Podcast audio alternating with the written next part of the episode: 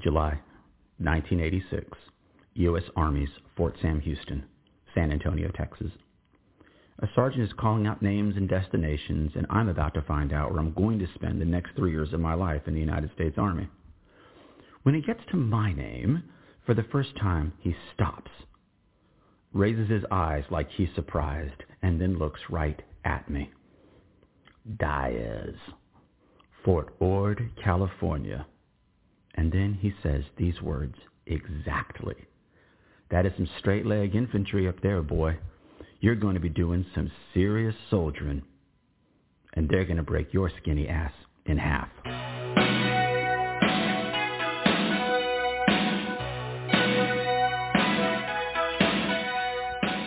Welcome to Light Fighters, the last foot soldiers of the Cold War. My name is Jason Dias. In the late 1980s, a group of young men who grew up without computers, cell phones, and social media will help end the Cold War.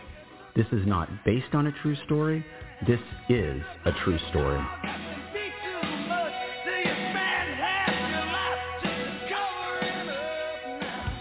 Well, some of you remember me as Doc Dias. I am a U.S. Army and Desert Storm veteran, but before Desert Storm, from 1986 to 1989, I served with the 7th Infantry Division, the Light Infantry Division at Fort Ord, California, as part of the 4th Battalion, 21st Infantry.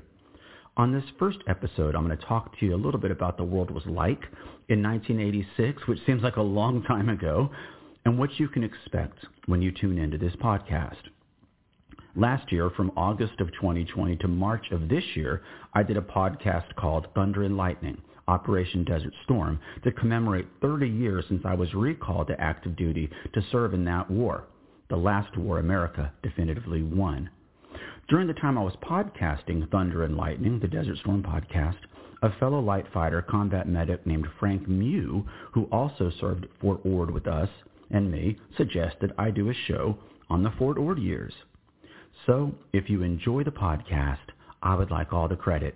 But if you don't, you can blame Frank, The late 1980s are a time of tremendous transformation, both in the United States and on the world stage, and within the United States military. Since the end of World War II, two global superpowers have been vying for supremacy of the planet, the Soviet Union and the United States. It's called the Cold War. However, during that time, the wars in Korea, missiles in Cuba, and a long, costly, protracted war in Vietnam have been the hot points of the Cold War.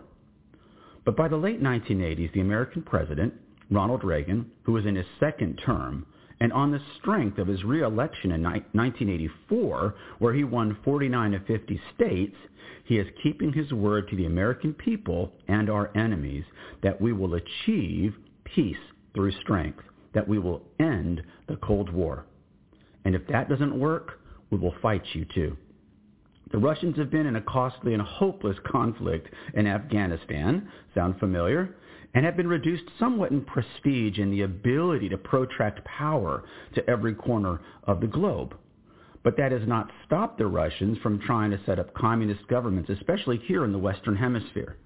By the late 1980s, the last flashpoint of the Cold War will be in Central America.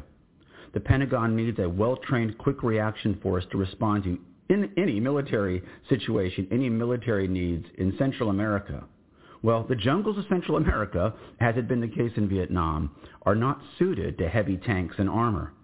Air power, though much improved since Vietnam, is still not ideal in an era just before GPS and laser-guided munitions. If there is a problem on the ground in Central America, or anywhere in the world for that matter, the 7th Infantry Division has been designed to have the first elements of the division on the ground ready to fight anywhere in the world in 18 hours.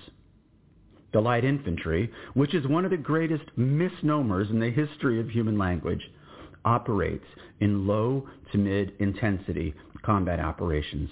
Light infantry does not have tanks or vehicles. We walk to where the enemy is and kill them. As I mentioned, there is nothing light about light infantry, which is why the sergeant made that crack about me.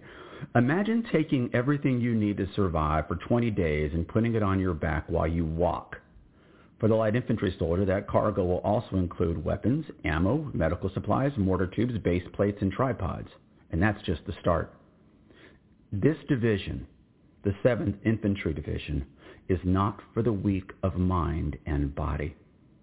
The 7th Infantry Division, the Light Infantry Division, is a tactical response to a global and strategic necessity. And in the years since Vietnam, the Army has learned some lessons.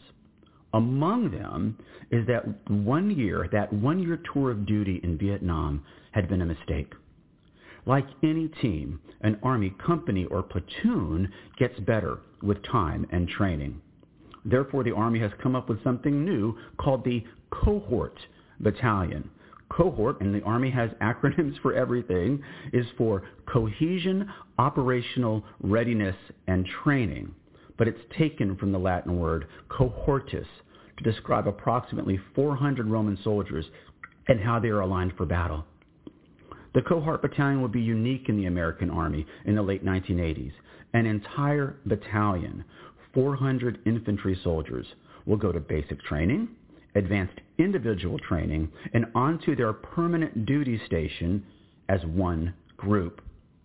This shared journey from civilian to soldier will create some very close friendships, and all of them strengthened by the toughest training in the United States Army at Fort Benning, Fort Ord, Fort Hunter Liggett, Panama, the National Training Center, Panama again, Death Valley, California, and Australia.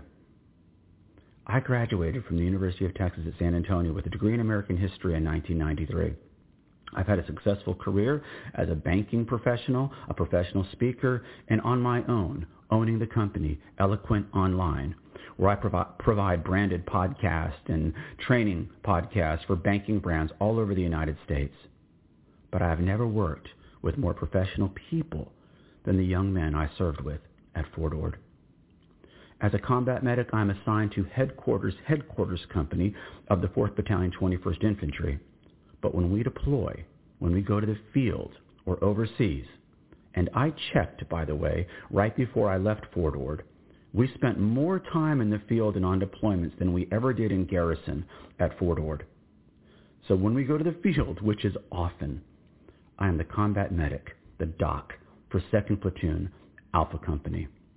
These are going to be the men, the young men I will never forget. We will go everywhere together, experience everything together all over the world. And you can think, well, anybody can do a podcast like this. Aren't all light infantry companies the same?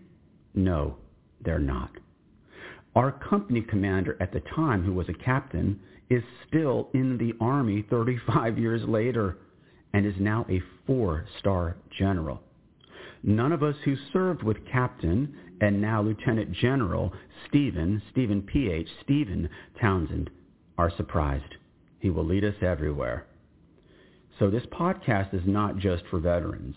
It will be about history, innovation, training, social science, teamwork, geography, and of course, leadership. It will have applications to any business today and you will learn more about leadership and teamwork on this podcast than from some geeky dude on LinkedIn wearing glasses. As of this moment, I do not know how many episodes this will be or how frequently I will post them, but it will be fairly regular. I've contacted some of you that I served with at Fort Ord, and you've agreed to join me as guests. So there will be some interviews with people many of you will remember. With the exception of that word I used in the setup, the intro, what the sergeant said to me, there will be no profanity on this show. My mom will be listening. But since we are talking about training to kill people, if I had to put a rating on it, if you're, you know, listening to this, I would say it would be a PG-13.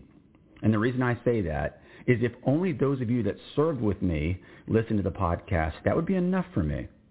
But I hope I really hope you will share this story and this podcast with your families, friends, and loved ones. Ours is a story, a true story, that has never really been told. Fort Ord does not exist anymore, but my memories of those days, what the Greeks called the halcyon days, are intact and in my memory, and that's how I will be doing the podcast, from memory. and I will be relying on my fellow light fighters to correct any errors in dates or locations. And because we'll be talking about the things that we did when we traveled, if your families are listening, like I said, there won't be any profanity, but look, we were all very young, and we'll talk about things that young men do. I will also be featuring music that will remind you all of those days.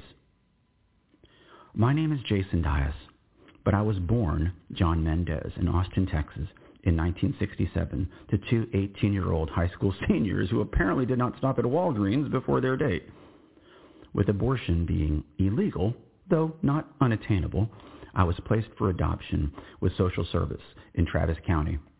My mother and father two wonderful Anglo Vatican II Roman Catholics from Fall River, Massachusetts, had already adopted one little Latin baby, and then they adopted me in 1968 and would eventually adopt one more, my baby sister Elizabeth, and then against all odds and medical claims, my mom would give birth to my baby sister Rachel on Christmas Day in 1974. My father, who had been sent to Texas with the United States Air Force, will settle near San Antonio, Texas, almost on an exact midpoint between Randolph Air Force Base and the U.S. Army's Fort Sam Houston.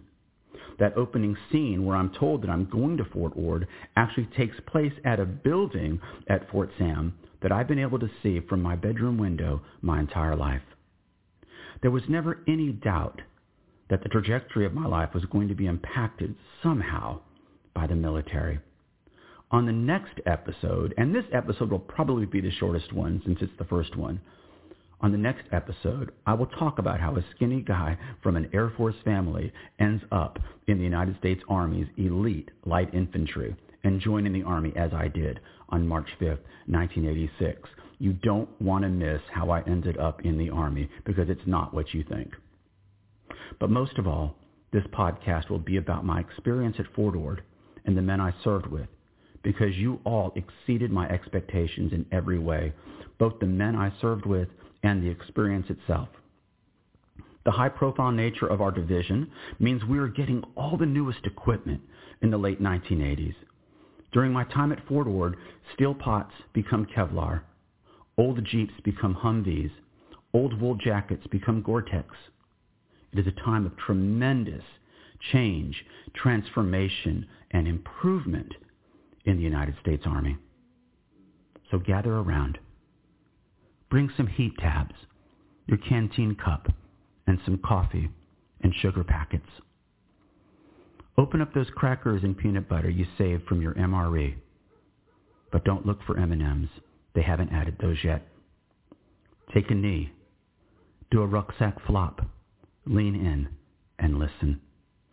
We're going to cover a lot of information on this podcast because this is a great and true story that has never been told.